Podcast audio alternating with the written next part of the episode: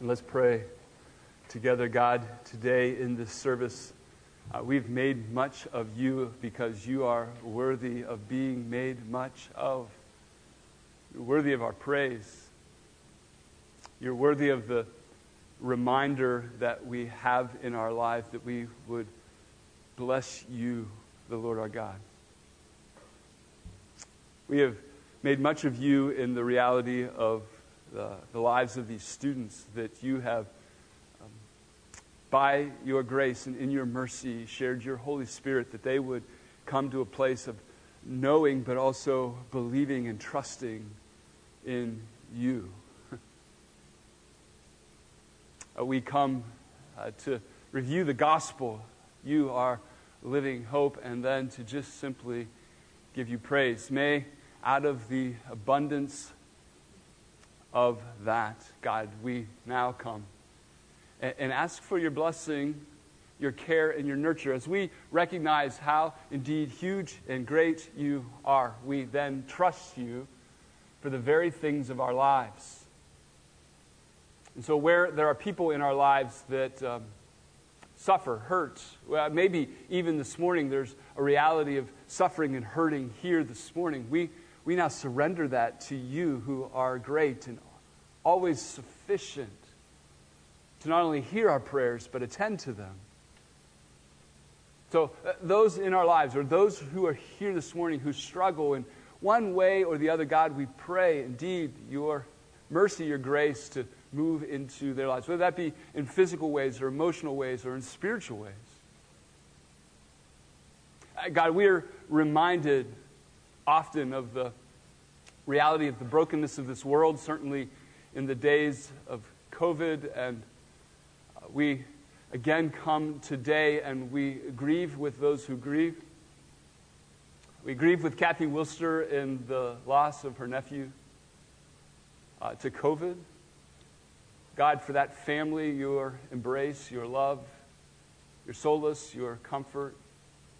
To many, God, that maybe we know in this place today, God, that same attending grace. God, we, we also pray for those who are struck in the place of vulnerability uh, of the virus as well. Today, I think of Chuck Brooks, who awaits open heart surgery, and just your protection upon he and Connie as they await that day, and certainly for your healing touch in the midst of that surgery. God, I pray for Dick Herman this morning, a former pastor of the life of this church, as he approaches uh, shoulder replacement surgery. God, your protection of him and, and those who are close to him, God, uh, from the virus, and yet again healing in this process. God, many whom we know that walk in these times in which they need your hand to heal and protect and to love on them. God, those are things that are close to home. We also recognize as we watch the news that there are things around the world that we uh, as your believers, as your church, need to pray for. So we pray for Beirut this morning. God, for those who grieve today in the loss of life, those who are um, on the verge of holding on to life, those who have been injured, those who have lost homes. God, just for the infrastructure of Lebanon, God, we pray over them. That this would be a time, though it be a tragedy, that you would uh, rise up by your church there, by the missionaries who serve there. God, we'd pray for the Hope Center, which is an EPC preschool that is uh, very near to the epicenter of that explosion that was destroyed in that explosion. God, we pray um, over that ministry that you would rebuild it, and even now, even without a building, that God, there would be a sense of your presence in these people, that uh, those who are lost, uh, those who are affected, would turn to for that living hope.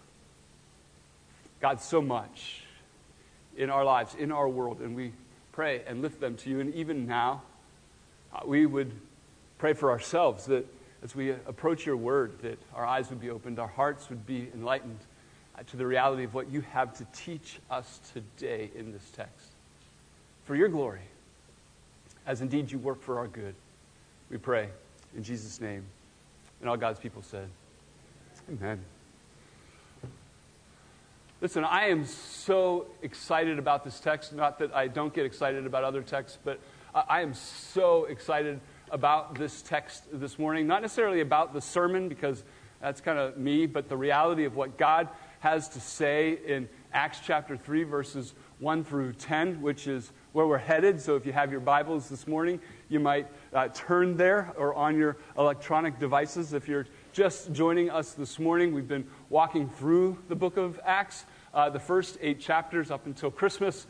Um, and uh, we've been doing that since June, and we're finally getting to chapter 3, right? But uh, let me review really quickly uh, with some W words how we've gotten to where we are. Uh, in Acts chapter 1, there was the whoop of the ascension, ascension right? Christ uh, resurrected from the dead, has uh, risen miraculously into the skies, and, and has left this Uh, uh, amazing call upon those whom he's left as his disciples. But the whoop of the ascension, there was the wow of Pentecost, right? So as Christ was ascended, came the Holy Spirit, did all kinds of things like flames on their heads and tongues of many nations and all kinds of crazy stuff. And then there was the wham of Peter's sermon because out of that they're going like, what the heck is going on? Peter says, let me tell you.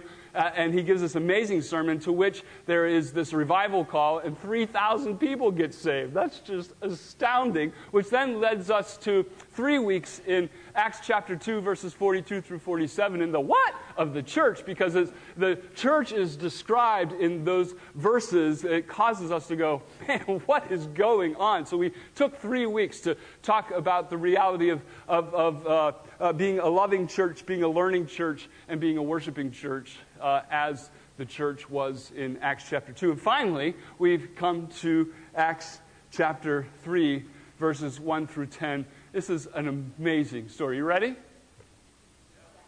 Yeah.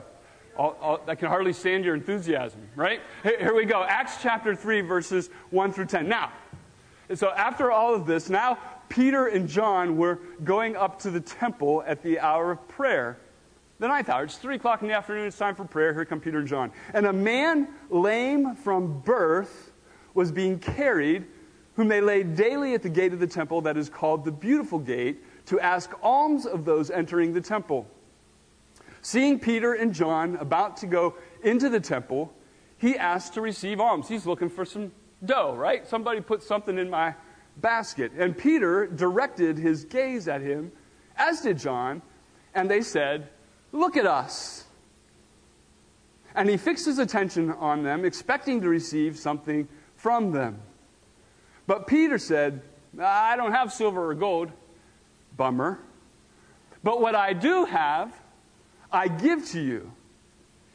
You ready for this? In the name of Jesus Christ of Nazareth, rise up and walk. And he took this lame man by the right hand and he raised him up, and immediately, what's it say? It says immediately his feet and ankles were made strong. And, you ready? Right? Because you, you got to see the image, right? And, and leaping he got up. Right? So lame can't walk, leaping, he got up. And then, oh, I'm going to get away from the text. Leaping up, he stood and he began to walk, and he entered the temple with them. How? Walking and leaping and praising God. Right? Can't walk, can't stand. Now walking and leaping and praising God all the way into the temple. And all the people saw him and went, oh, oh, just another healing. No, that's not what they did. They saw him walking and praising God, and they recognized him as the one who sat at the beautiful gate of the temple asking for alms. And they were filled with wonder and amazement at what had happened to him. I feel like we should just have an altar call now, right? and do it. But let me explain a bit more about the reality of this text. Now, you, you have to understand, as a preacher comes to this text, uh, there are at least 15 sermons to preach out of here, right? Um, my, I'm a whiteboard guy, in case you don't know. My whiteboards were filled with random thoughts of where today could go. So much so that at one point I went, man, God, I, am only given this one shot, right? You, you, gotta, you gotta help me to know what it is that you are saying. And one of the things that we're taught in seminary, Jeff, you'll get this, right? I, you already got this. But the reality is, is you, you look at who's writing it, who's he writing it to, why is he writing it, and usually in that we can place upon this the purpose and the meaning of the text. Right? So we haven't done this in a while. but I, I know you're good at it, right? So, who, who wrote the book of Acts? Okay, it's on the screen. Not making it hard for you. Who wrote the book of Acts? And who did he write it to? Theophilus, and through Theophilus to Gentiles, right? So Luke is a Gentile writing to an affluent and influential Gentile His name was Theophilus in order that lots of Gentiles would hear this story, right? And why did he write it? Seize the day, carpe diem, right? Like he's telling the Gentiles of the first century, listen, man, all this is happening. We got to seize this moment, which is why we've entered into Acts 1 8 because the world's like going haywire, right? And, and, and the message has been in the midst of haywire, church, we should seize this day. That's exactly what they're doing in Acts. And there's a, a key verse, right?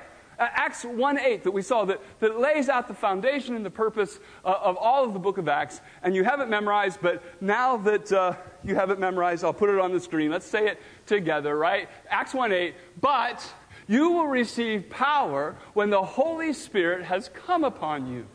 And you will be my witnesses in Jerusalem and in all Judea and Samaria and to the ends of the earth. Hear the will in that, right? You will receive power. You will be my witnesses. And we need to understand that as we come to Acts chapter 3, verses 1 through 10. So, my message went from 15 sermons to one sermon with two points. How many are you in favor of one sermon with two points over 15 sermons in this text? That's good. The hands are appreciated. I love your humbleness, right? So, so, so here we, we go. Here's the question Why would a Gentile believer who is speaking to a bunch of Gentiles, probably believers and unbelievers, about seizing the day and being a witness to the world, tell this story 30 years or so after it happened? Well, I think there's two things that are happening here. First is this He wants to share the message of hope to the broken. He wants to share a message of hope to the broken. Would you consider who this guy is that is lame? Uh, we are told in the text that he has been lame from birth. And if we cross reference that to chapter 4, verse 22, those of you that still have your Bibles open or your places on, somebody tell me in 422, how long has that been? Loud? More than 40 years, right? So 422 tells us that this guy is more than 40 years old. So 40 years, this man has been lame. So, for a portion of that, they have brought him and laid him at the temple in order to receive alms. He is physically broken. And as a result, there's a great chance that this man is emotionally broken as well. Listen, the fact that, that others carry him to the temple gate indicates that it is likely that he's being used for the financial gain of others. Uh, he essentially has an agent, right? Those who will carry him, because he can't get there himself, will get a cut of the pie with regard to what he collects in his almsgiving. So he's being taken advantage of because of his brokenness. He, he's left to a life of begging. It's a, it's a desperate place. It's really, in his mind, the only thing that he can do. And it is often, listen, the place of begging is often a place of rejection. Many people have walked by this man and not given him one iota of attention. Maybe at best it's a place of getting people's leftovers, and maybe at best getting their looks of pity you have to begin to emotion, imagine emotionally that this is a life of a great deal of shame. I, I'm struck by the fact that Peter and John say to the man, first of all, the very first thing out of their mouths is what? Look at us. Look at us. See, eye contact has not been a part of this guy's deal, right? The shame has caused his head down just simply asking for alms. But Peter and John come, and the very first thing they say to him is, Look at us, right? Like, let's, let's make eye contact. Because in looking at us, we're, we're going to eliminate the you're poor and I'm rich barrier. We're going to put ourselves on the same place. Like, we're going to have a conversation here. Like, you, Mr. Lame Man, are just as important as me, Peter. Look at us. We are equals.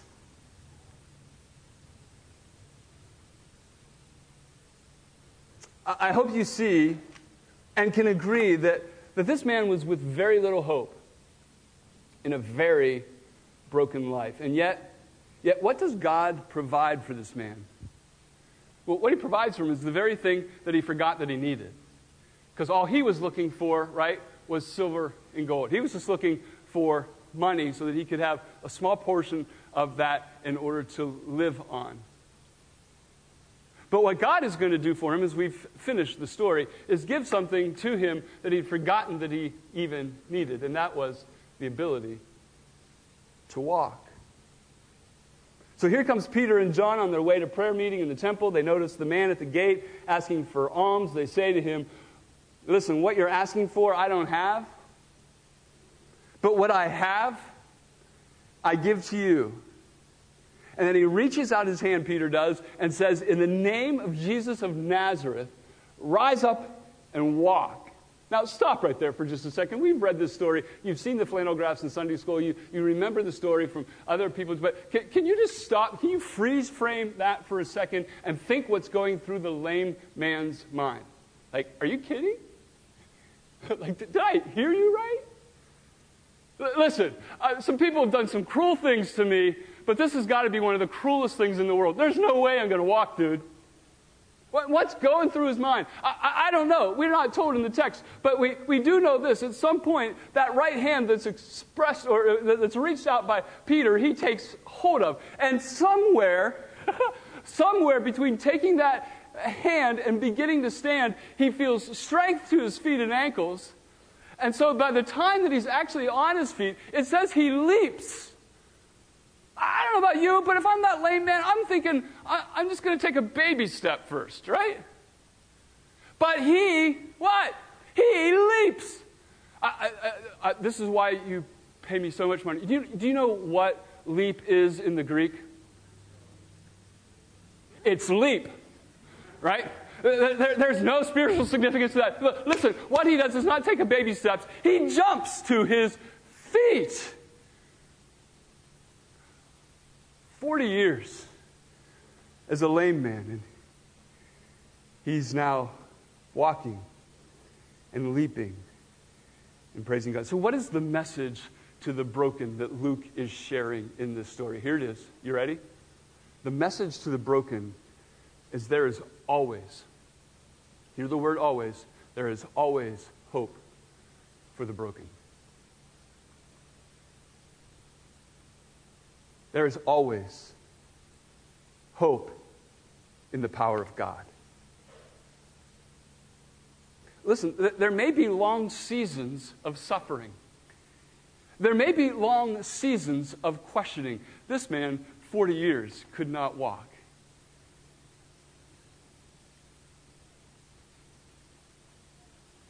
Secondly, it's not always going to be getting what you want.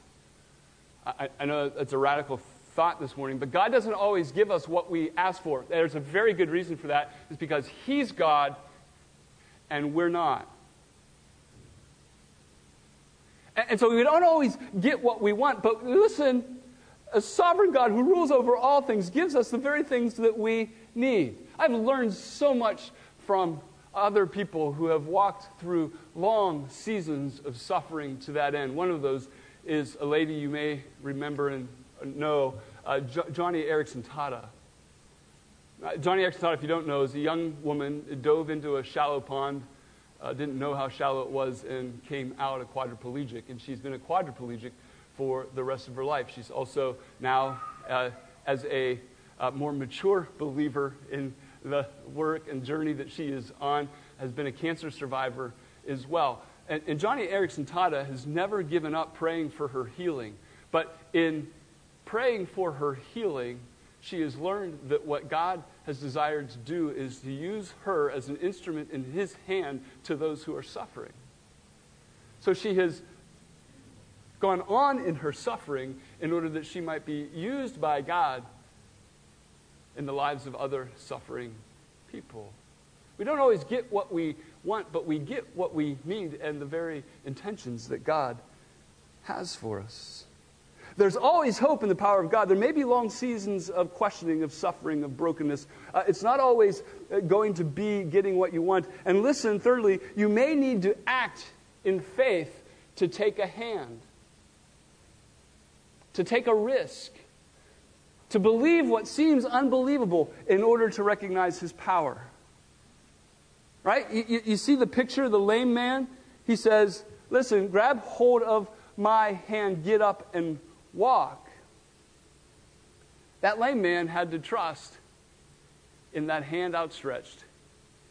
Sometimes we have to trust in the things that we don't think are possible. We have to believe in the things that we can't see. And, and, we indeed must reach out and take the hand of God that we might be shown the power of God. There may be long seasons of questioning. It's not always going to be getting what you want. You may need to act in faith to take the hand, but there is, listen, always hope in the power of God. Consider Jesus. I love that Peter here says, in the name of Jesus Christ of Nazareth. Did you see that?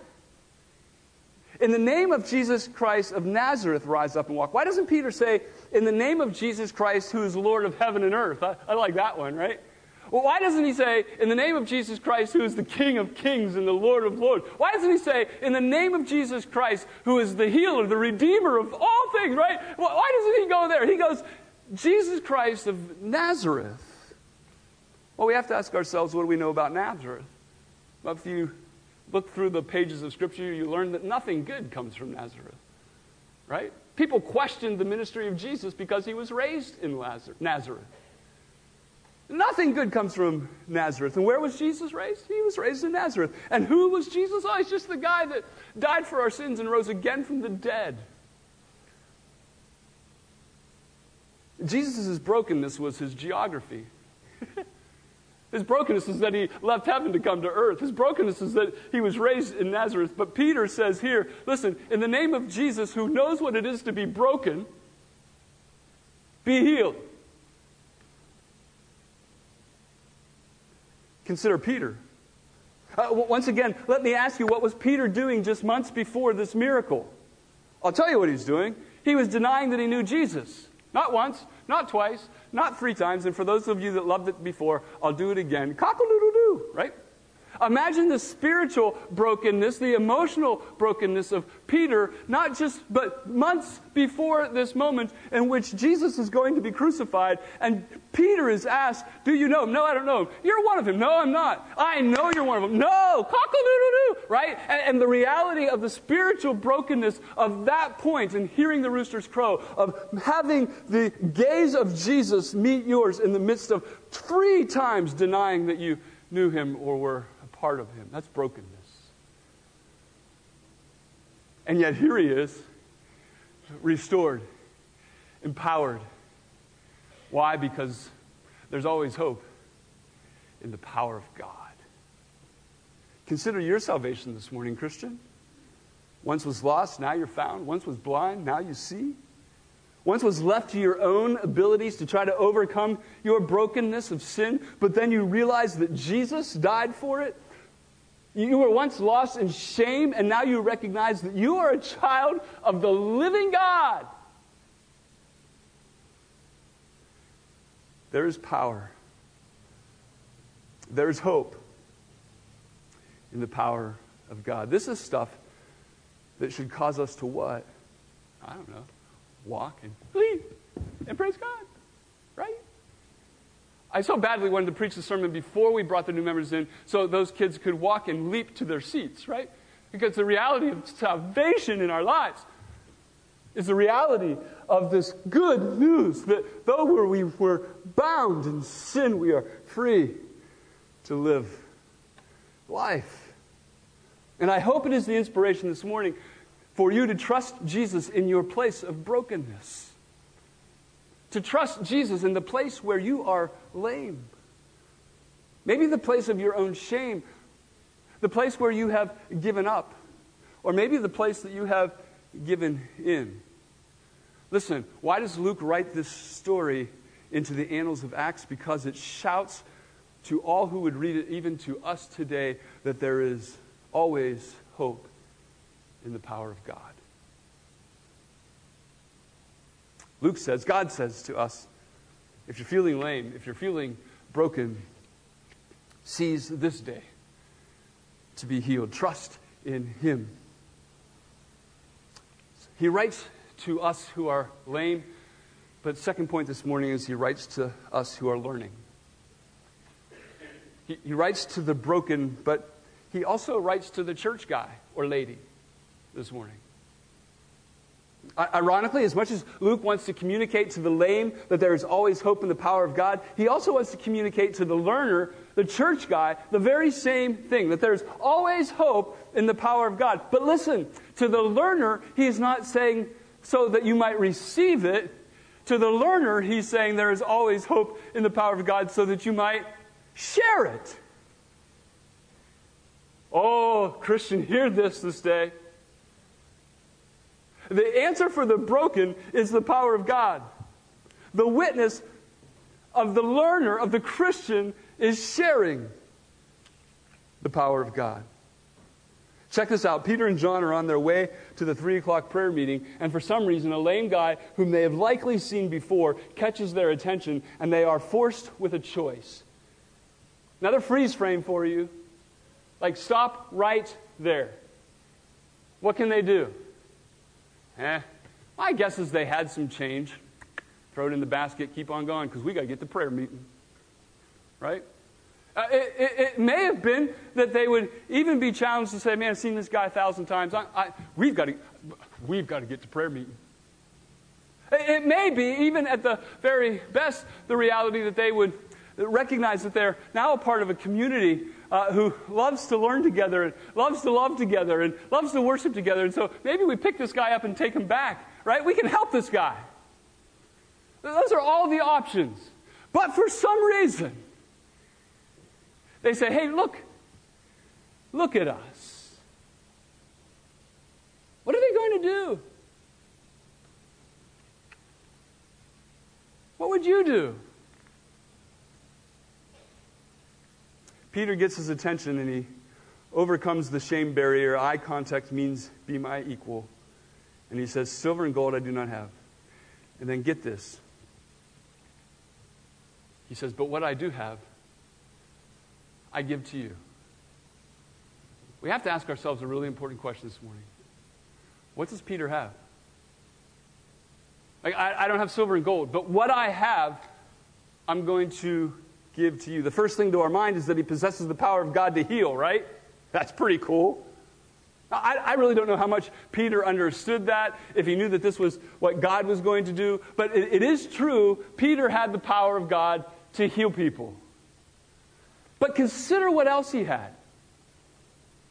He had the mercy to stop and talk to this lame man. He had the grace to make this man his equal. Look at me. He had the compassion for brokenness. He had truth about Jesus as one who came from nowhere to be someone. He had a story of transformation himself, a man in denial to a man of power. And maybe most of all, Peter had hope.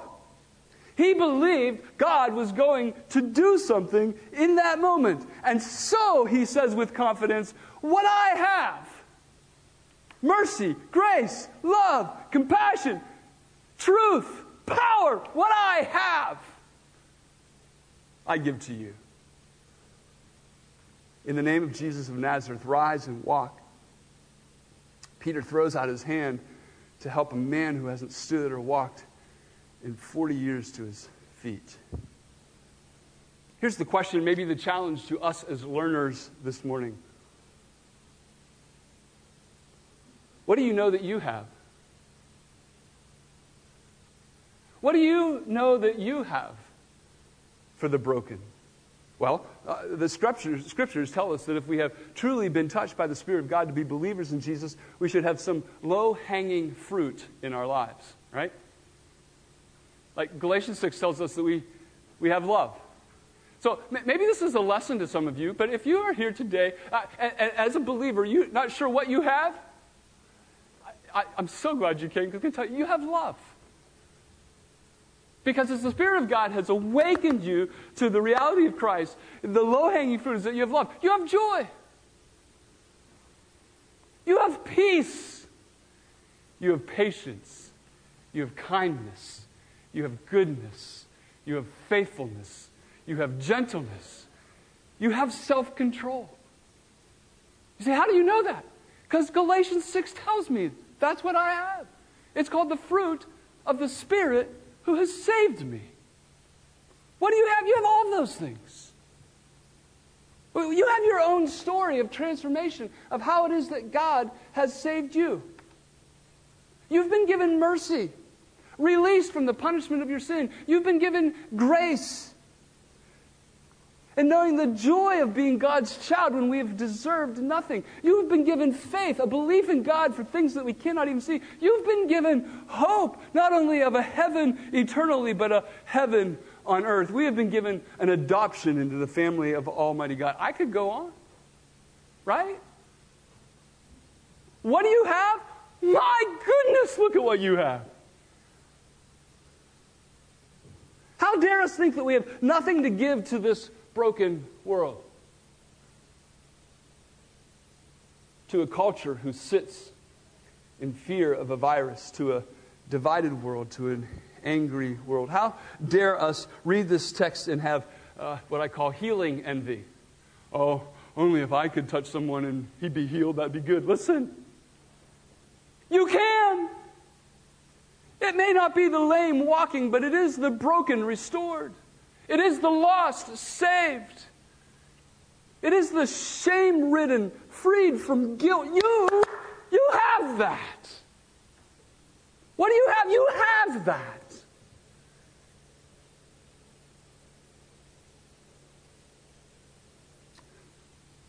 Are you giving it away?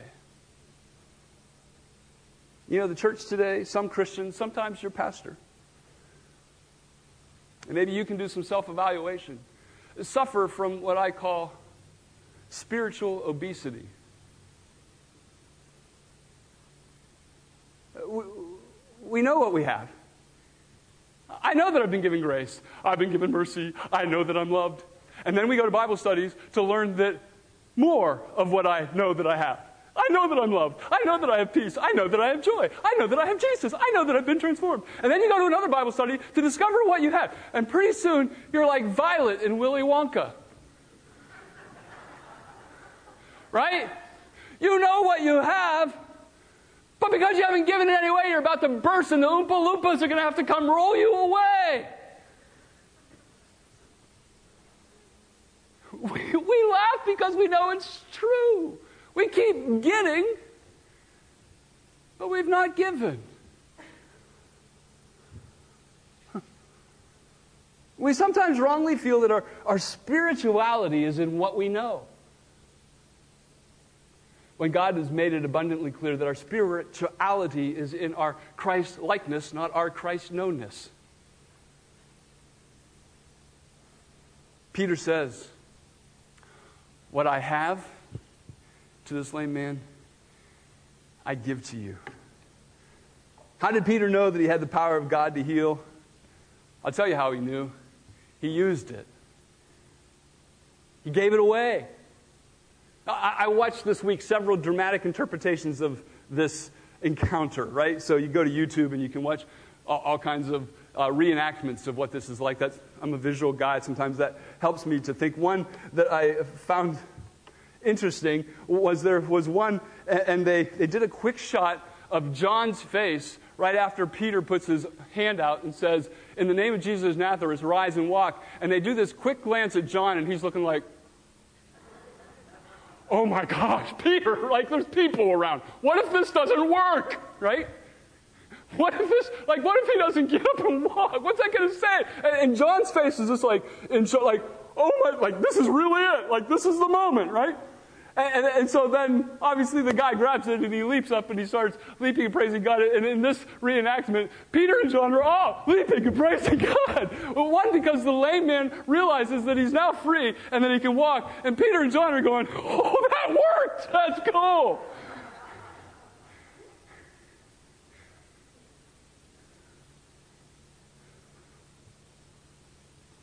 Do you know that's the economy of God? He gives that we might give it away. 1 John 4 says in like five different ways you want to know that God loves you? Then love somebody else. Because in loving someone else, you will understand the reality of the depth of the love that God has for you. It's this cool mechanism given to us that the more we give away the things that God has given us, the more we know the things that God has given us. Sometimes, listen, sometimes that will be with intentionality. Like Peter, we have to make a decision to share that which God has given us. Listen, forgiving someone who has hurt you hmm, takes intentionality. You, have got to pray hard. You've got to think hard. You've got to dig deep. And, and, and to begin to forgive someone who's hurt you, it takes intentionality. But listen, the more we understand the forgiveness of God, the more driven we will be to forgive. And then catch this I've lived this. When we take the intentionality to forgive, the more that we're going to understand the forgiveness of God.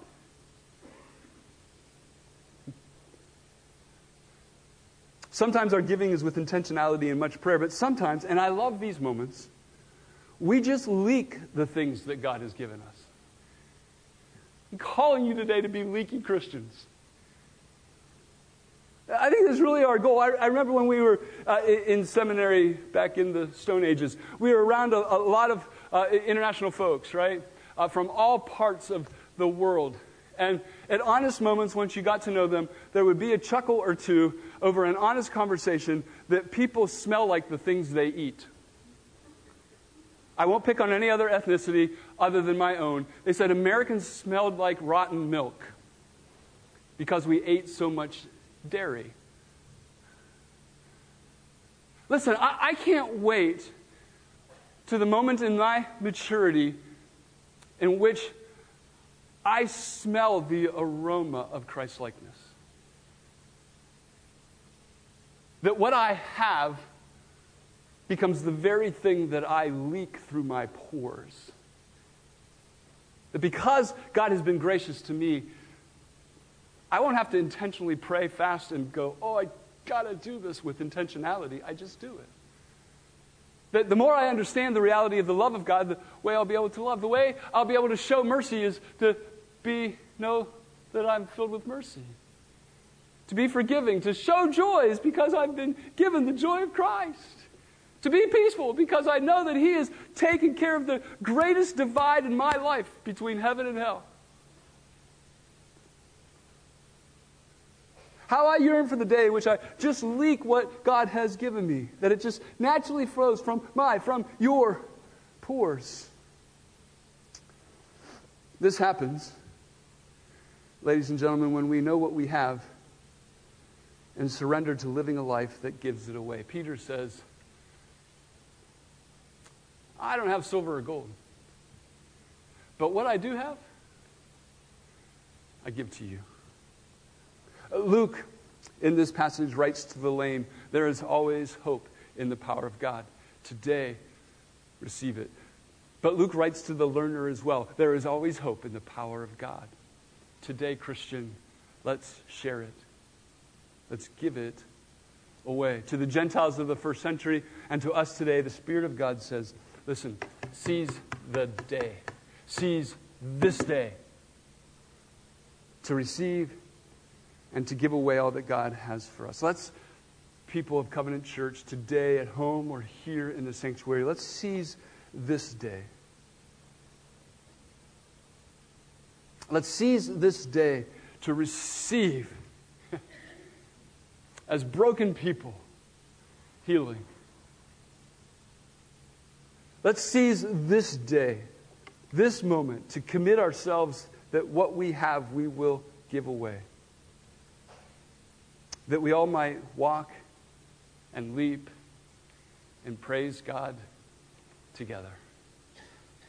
Let's pray.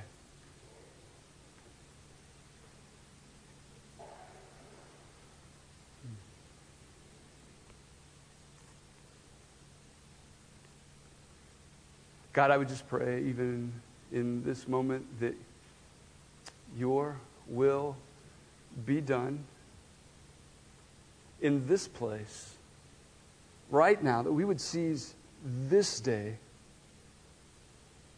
as it is in heaven.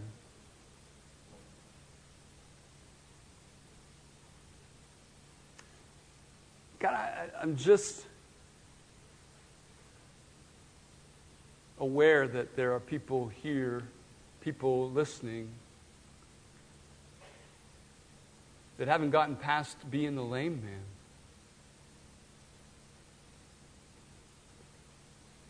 It might not be physical brokenness, but it's emotional brokenness. Maybe spiritual brokenness. A place of shame, a place of sin.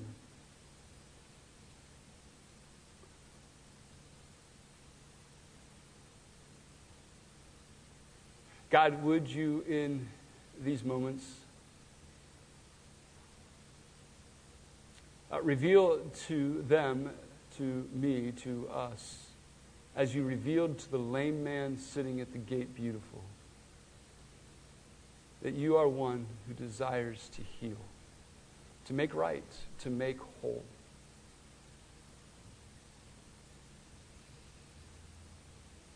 And I'm wondering if you're that uh, broken person here today or listening in. That either in your mind's eye or maybe even physically, that you would reach up to take that hand that Jesus offers.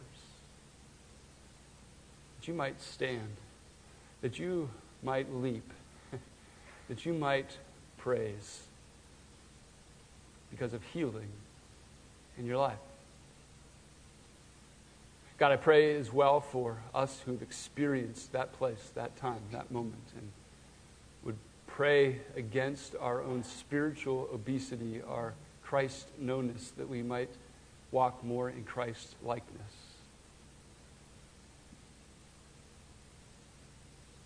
That we would know the things that we have as being children of the living God. And that we might give them away. That we would make a commitment this morning that our prayer would be that you would take our lives and let them be consecrated, given, spiritual worship, spiritual sacrifice to you for your glory. That we would say, Here, here am I. Take my life, all of me, for your glory. That whether it's the uh, broken man along the street, or whether it's someone that we love, or whether it's someone that we just happen to run into this afternoon, we would be ready to say, man, it may not be silver or gold that I can give you, but all that I have in Jesus Christ, I give to you.